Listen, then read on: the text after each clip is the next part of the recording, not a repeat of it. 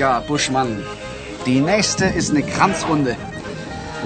Wenn ihr die auch verliert, geht der heutige Abend ganz auf eure Kosten. Heute, Karl, kann mich auch das lausigste Spiel überhaupt nicht ärgern. Naja, aber auch verlieren will gelernt sein. Ist ja nicht gerade deine Spezialität. Oh, oh. Ja, du spielst aber heute auch besonders schlecht. Was ist denn los mit dir? Ärger zu Hause? Die Firma kann ja nicht der Grund sein, dass du hier schlechter kegelst als jeder Blinde. Stimmt, Karl. Ich bin nicht in Topform. Bin mit den Gedanken ganz woanders. Was ist denn los? Gibt's Probleme mit dem neuen Auftrag? Nee, nee, nee, nee, ganz im Gegenteil. Die Engländer haben heute Nachmittag angerufen, dass wir den Auftrag bekommen. Und wenn wir die Lieferzeit und die Qualität einhalten, hängt sofort ein Folgeauftrag dran. Na, hör mal, ist doch super. Und dann spielst du hier wie auf Krücken? Na, hör mal, du musst eine Lokalrunde werfen. Ja, mache ich auch. Am Schluss. Aber weißt du, seit heute Nachmittag überlege ich die ganze Zeit, was wir noch tun können, um an diesem Auftrag mehr zu verdienen, als wir kalkuliert haben. Hör zu. Ich habe mir überlegt, wenn wir in die G-Fertigung noch zwei, vielleicht drei Komponentenmaschinen reinstellen, dann können wir, wenn wir das alles in zwei Monaten umsetzen können, Edgar Buschmann und Karl Wittner sind zwei Führungskräfte der Firma Cartex, einer Spezialfirma, die Sicherheitsgurte für Autos fertigt. Cartex hat seit Jahren auf firmeneigene Produkt- und Herstellungsentwicklung gesetzt. Allein dafür beschäftigt die Firma gut ein Dutzend Leute. Sie und etliche Spezialisten im kaufmännischen Bereich spornt Firmenchef Buschmann ständig zum persönlichen Einsatz für die Firma an. Neben guten Gehältern gibt es bei Cartex mehrere Belohnungen für Motivation und den gemeinsamen Erfolg. Zu diesen Extras zählt, dass die Leistungsträger alle zwei Jahre eine gemeinsame Reise unternehmen. Alle Kosten dieser Reise trägt die Firma. Solche Leistungsanreize nennt man Incentive-Reisen. Wenn wir das alles in zwei Monaten umsetzen können, lässt sich ein gesteigerter Ertrag in sechsstelliger Höhe rausholen. Oh, was du nicht sagst. Tja. Hm, Jetzt aber mal was ganz anderes, Karl. Nächsten Sommer ist ja wieder eine Cartex-Reise fällig. Das letzte Mal waren wir ja bei dieser Diamantenmine. Oh, weißt doch, wo ja. wir da rumgebuddelt Ich haben. erinnere mich nicht dran. Äh, wir sollten jetzt mal in eine ganz andere Richtung denken. Warum nicht nach Russland zum Beispiel? Russland? Oh nee. Da gibt's doch im Sommer immer nur Mücken. Äh, nicht Russland, ich meine auf die Krim. Das ist, glaube Äh, ich. das äh, ist jetzt die Ukraine. Ja. Naja, klingt spannend, Ukraine. Aber hast du eine Ahnung, wie es da ist? Was man da so machen kann? Nein, noch nicht. Aber ich weiß von einem Reisebüro in Berlin, die sich top auskennen. Und da ich morgen sowieso nach Berlin muss, nur da habe ich gedacht, da schaue ich doch mal rein. Mach das.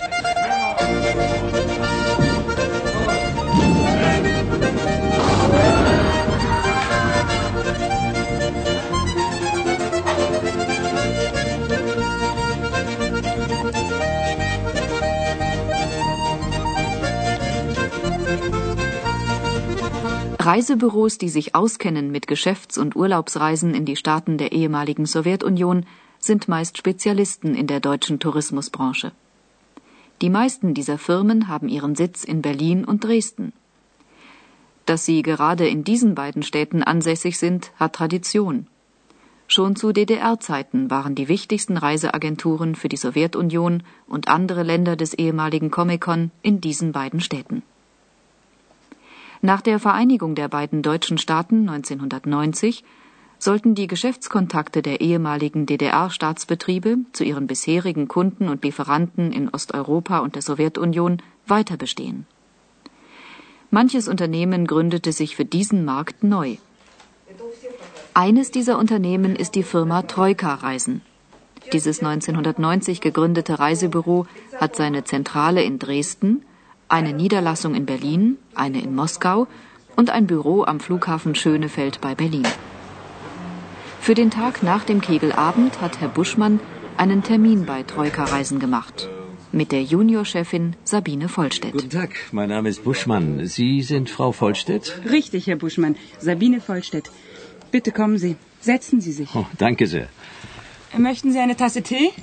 Wir haben heute grosinischen Tee frisch bekommen. Tja. Köstlich.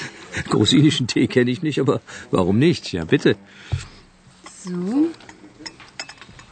Was können wir denn für Sie tun?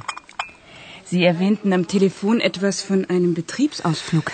Naja, Betriebsausflug nicht gerade. Ich hatte von einem Bekannten gehört, dass Sie nahezu jede Reise in die einstige glorreiche Sowjetunion organisieren können. Ja, außer den bekannten Städten haben wir Kaukasus, Sibirien, Pamir, die Krim, den Ural, aber auch Almaty, Kamtschatka und Tientschan im Programm.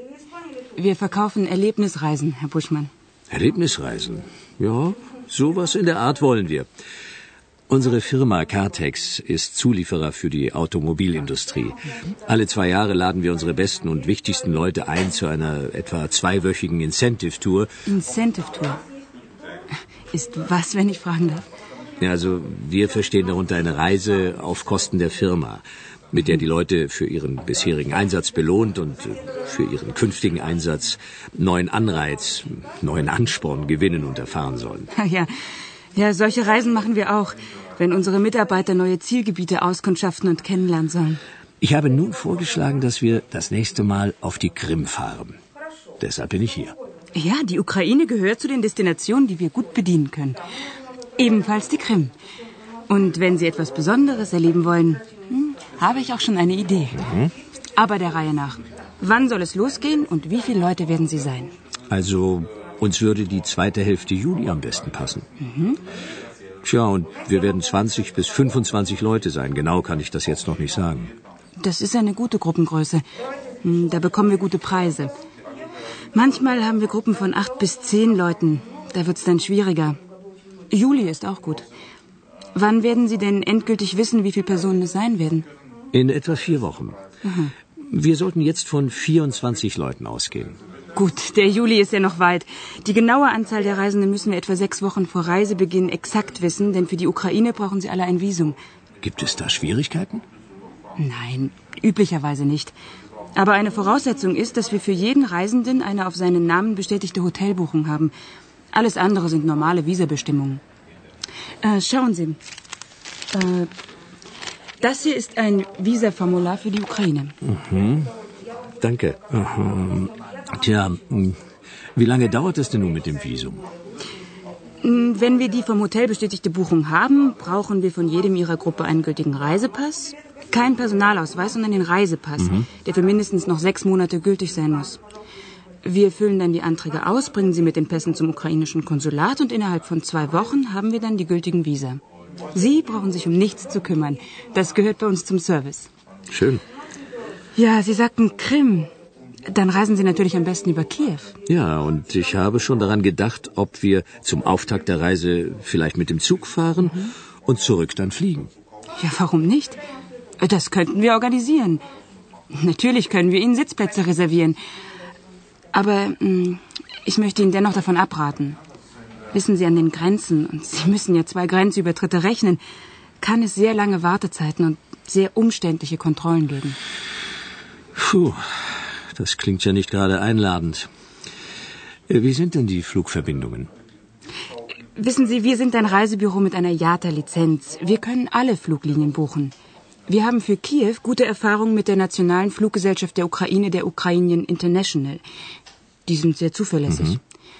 Ja, und der Flughafen von Kiew Borispol hat einen guten technischen Standard und einen effektiven Bodenservice. Und mit der Ukraine kriegen wir die besten Preise. Hm. Wie teuer sind die Flüge? Ein Moment. Also, Moment. Da kann ich Ihnen anbieten für 680 Mark hin und zurück, wenn ein Wochenende dazwischen liegt. Aber das wäre ja bei Ihnen der Fall. 680 Mark. Das ist der Einzelpreis? Hm, richtig. Ähm, wie sieht's denn äh, aus mit dem Gruppentarif? Einen Moment. So. Den haben wir gleich. So. Ja, den kann ich Ihnen für 610 Mark anbieten. Ja, gut. Ist das der Preis für jetzt oder schon für Juli? Diesen Preis kann ich Ihnen jetzt schon verbindlich zusagen. Das kann ich sofort reservieren für 24 Plätze. Ein Reisebüro mit einer IATA-Lizenz kann Flugtickets für alle Fluggesellschaften buchen und verkaufen, die der weltweiten Luftverkehrsvereinigung IATA angeschlossen sind. Jedes Reisebüro bedient sich dazu eines computergestützten Buchungssystems. Von ihrem Schreibtisch in Berlin kann sich die Reisebürochefin in das Buchungssystem der Ukrainian International einwählen. Sie prüft, ob an einem bestimmten Tag die von Herrn Buschmann gewünschten 24 Plätze für den Hinflug Berlin-Kiew frei sind und ebenso für das Datum des Rückfluges. Sind die Plätze frei, kann Frau Vollstedt sie sofort reservieren. Aber ganz so weit ist es noch nicht. So. Die Flüge sind möglich. Das halten wir mal fest. Gut. Welches Hotel können Sie in Kiew empfehlen? Ich nehme an, Sie wollen ein Hotel mit westlichem Standard. Wir haben da das Hotel Dnieper. Das liegt zentral und ist in einer Kategorie wie ein Drei-Sterne-Hotel hier im Westen. Aber es ist nicht ganz billig. Ja, pro Person müssen Sie mit etwa 200 Mark für Übernachtung mit Frühstück rechnen. Uh, das ist aber ein stolzer Preis. Mhm. Bekommen Sie beim Dnieper keinen Gruppentarif? Doch, gewiss. Aber den kann ich Ihnen jetzt nicht sagen. Da müssen wir in Kiew anfragen, müssen möglichst schon die Anzahl der Übernachtungen nennen. Hm. Wir haben in Kiew einen Vertragspartner, ein Reisebüro mit einer staatlichen Lizenz und einer Registriernummer. Da werden wir zweigleisig fahren. Wir fragen beim Dnieper und unser Partnerreisebüro fragt auch. Dann sehen wir, wie wir den besten Preis bekommen. Na klasse. Ein cleveres Reisebüro nutzt alle Möglichkeiten, um für seine Kunden die günstigste Preisgestaltung zu bekommen. Das gilt für die Reisekosten ebenso wie für den Aufenthalt. In diesem Fall nutzt Frau Vollstedt zwei Möglichkeiten. Die eigene direkte Anfrage beim Hotel und parallel dazu eine gleichlautende Anfrage über die Partnerfirma in Kiew. Das Hotel wird zwei unterschiedliche Preise nennen. Ohne einen festen Partner am Zielort könnte Troika Reisen den vorhandenen Preisspielraum weder kennen noch für seine Kunden nutzbar machen. Wir würden, glaube ich, einige Tage in Kiew bleiben wollen. Wie wäre das mit einem eigenen Bus, um Fahrten und Besichtigungen zu machen? Auch das ist kein Problem. Auch dafür nehmen wir die Dienste unserer Partnerfirma in Kiew in Anspruch. Ja, die kennen einfach die Busfirmen besser als wir. Und sie bekommen dann einen modernen Bus mit einem zuverlässigen Fahrer. Ein Fahrer, der Deutsch spricht? Das wird es in Kiew wohl nicht geben. Aber ich versuche das. In jedem Fall kann ich Ihnen einen Dolmetscher oder eine Dolmetscherin vermitteln. Jemand, der Sie als Reiseführer in Kiew begleitet. Gut. Hm. Äh, was kostet das zusätzlich? Nun, Sie müssen schon mit einem Tageshonorar 50 Dollar rechnen. Ich werde mal sehen, ob wir das in Kombination mit dem Hotel oder dem Busunternehmen hinkriegen. Prima. Versuchen Sie, was Sie können. Wichtig für uns ist, dass wir uns nicht selbst darum zu kümmern brauchen. Für ein gutes Reisebüro ist es selbstverständlich, einer Reisegruppe ein komplettes Programm zusammenzustellen. Das bedeutet, alle Einzelleistungen sind zu organisieren und zeitlich aufeinander abzustimmen. Gegenüber dem Kunden ist es wichtig, dass die Preisgestaltung für ihn durchschaubar ist. Für den Kunden hat das Vorteile. Er hat in dem beauftragten Reisebüro einen Partner, der für alle Leistungen sorgt, sie bündelt und am Ende die gesamte Reise für einen Komplettpreis anbietet. Ein kompetentes Reisebüro vermittelt dabei nur die Leistungen von Partnern, deren Zuverlässigkeit und Qualität es kennt. So. Gut, Herr Buschmann. In etwa einer Woche bekommen Sie von uns ein schriftliches Angebot. Das ist komplett mit allen Daten, allen Hotels, allen Transportmöglichkeiten und allen Besichtigungen. Für alle Einzelleistungen haben Sie dann die jeweiligen Preise. Wir können das Ganze dann am Telefon besprechen. Sie sagen mir, wofür Sie sich entschieden haben. Wir erledigen dann alle Buchungen und Sie bekommen dann den Vertrag. Na fein. Aber ich komme auch gerne nochmal zu Ihnen. Ich bin ja doch jede Woche einmal in Berlin. Das können wir telefonisch verabreden. Wie Sie wünschen. Ähm, ich darf Sie nur bitten, dass Sie jetzt schon eine Anzahlung leisten. Eine Anzahlung? Wofür? Naja, keine Anzahlung auf den späteren Vertragspreis, sondern eine Bearbeitungsgebühr für unsere Telefon- und Faxkosten. Hm, es sind 50 Mark nur. Ach so, kein Problem. Äh, so, bitteschön. Dankeschön. Eine sogenannte Bearbeitungsgebühr ist bei Reisebüros üblich, wenn sie ein Programm für eine Reise individuell ausarbeiten. Und dazu hat Herr Buschmann dem Reisebüro einen Auftrag erteilt. Das erste Gespräch war unverbindlich. Erst wenn das Reisebüro sein schriftliches Angebot herausgibt, ist das die verbindliche Grundlage für den späteren Vertrag. Dann ist die kleine Gebühr nicht verloren. Das Reisebüro zählt die 50 Mark dann als Teil des Gesamtpreises.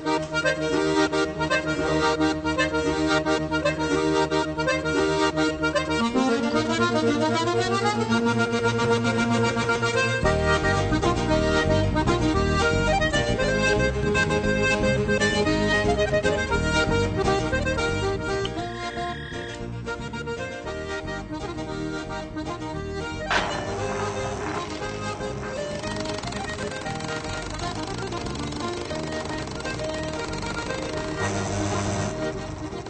Zehn Tage später findet Herr Buschmann morgens im Büro ein Fax vom Reisebüro Troika. Es ist das Angebot. Das Fax hat mehrere Seiten und beschreibt die einzelnen Etappen der Reise. Es nennt die Hotels und die Partner der zusätzlichen Leistungen. Für jede Leistung ist ein Preis genannt.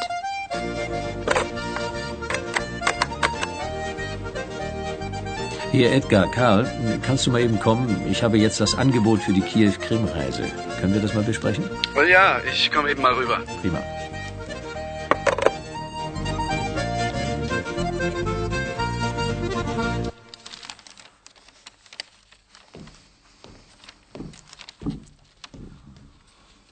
Zu Befehl, Tavarischt. Na, ach, das sagt man ja auch nicht mehr. Nee, nee, nee, bestimmt nicht. Wenn die Tavarischs in Kiew noch am Ruder wären, könnten wir unsere Reise nicht machen. Ja, also Karl, ich habe jetzt auch mal geguckt. Es könnte am 20. Juli losgehen. Das ist ein Samstag und dann zwei Wochen. Wir sollten nehmen Kiew mit drei Tagen. Ja, unbedingt. Dann mit dem Schiff über den Dnieper bis Odessa. Dort zwei Übernachtungen im Hotel Londonskaya. Das ist teuer genug. Und dann wieder mit dem Schiff bis Jalta und von dort zurück über Kiew. Hm, das klingt ganz gut. Äh, dieser Abend in Kiew bei Familien, das wäre sicher interessant. Ist aber auch sehr teuer. Mhm. Was hältst du denn von der Rückflugroute äh, Jalta, Moskau, Berlin? Hm? Wir haben einen Tag mehr auf der Krim, dafür eine Übernachtung in Moskau. Da bleiben wir doch mit allem in unserem Budget. Ja. Mhm. Ich habe letzte Woche das Reisebüro nochmals angerufen und eine Preisgrenze genannt. Die haben sich schwer Mühe gegeben. Alle Hotels sind günstiger als mit den Preisen, die bei meinem Gespräch im Reisebüro genannt wurden. Aber wenn wir von Kiew aus noch den Besuch in den Autowerken in Samara machen, dann müssen wir was anderes dafür streichen. Mhm. Ja, da hast du recht.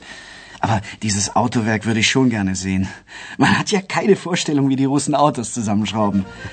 Naja, mal gucken. Lassen wir uns überraschen.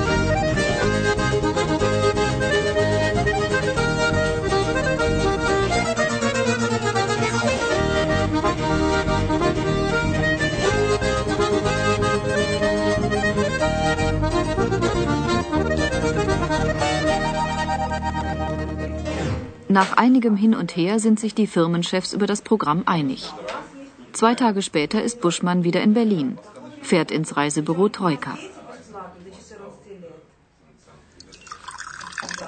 So. Bitte schön. Ja, danke für den grusinischen Tee, Frau Vollstedt. Äh, ich habe hier in unserem Sekretariat aufschreiben lassen, wie wir Ihr Angebot jetzt nehmen wollen. Wir haben doch noch einige Sachen gestrichen, weil es zeitlich zu eng werden könnte. Die Leute wollen und sollen noch ein bisschen Erholung haben. Wir sollten jetzt nochmals über den Besuch in den Autowerken in Samara sprechen, Frau Vollstedt. Das interessiert uns doch sehr. Ich habe da noch keine Antwort, ob diese Besichtigung möglich sein wird. Ihre Firma ist ja dort ganz und gar unbekannt. Das wollen wir ja ändern. Das verstehe ich, aber man wird sich fragen, welchem Zweck Ihr Besuch dient. Ah, das ist dort noch sehr viel anders als in einer deutschen Firma. Na gut, das müssen wir jetzt akzeptieren.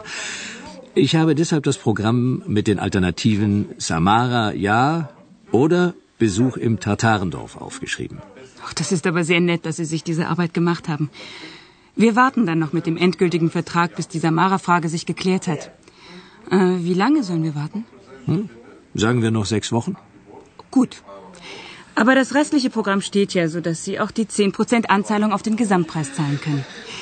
Wir sollten die übrigen Dinge, also Flüge, Hotels und Schiffe jetzt buchen und wir müssen dafür auch vertragliche Anzahlungen leisten. Naja, das ist kein Problem. Schicken Sie mir die Anzahlungsrechnung. Gut. Sind die Ab- und Rückreisedaten denn aus Ihrer Sicht verbindlich? Äh, jede spätere Umbuchung ist zwar möglich, aber es könnten dafür Kosten entstehen. Ich rate Ihnen auch dafür, unser Versicherungsangebot in Anspruch zu nehmen. Naja, der Termin ist noch ein bisschen wackelig. Es kann sich alles um eine Woche verschieben. Äh, sind Sie und Ihre Partner denn so flexibel? Herr Buschmann, ich sagte Ihnen ja schon in unserem ersten Gespräch, wir tun, was wir können. Auf Terminänderungen gerade von Gruppen, von Firmenkunden sind wir eingerichtet. Wenn Sie nicht gerade einen Tag vor der Abreise kommen und sagen, wir müssen um eine Woche verschieben. Auch das machen wir. Aber dann entstehen höhere Kosten oder Änderungen im Programm. Ein solcher Fall wird nicht eintreten. Wenn wir verschieben müssten, wissen wir das spätestens vier Wochen vorher. Na, dann dürfte das alles kein Problem sein.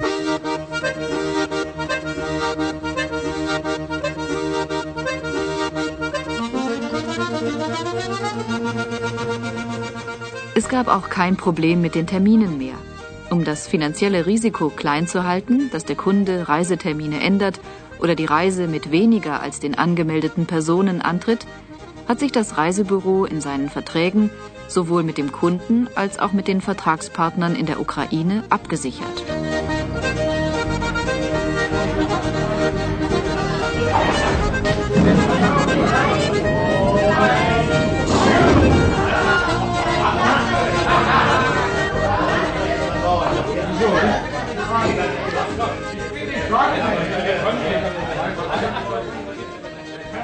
Beim nächsten Kegelabend der Firma Cartex konnte Firmenchef Buschmann endlich das Geheimnis lüften, wohin die Reise geht.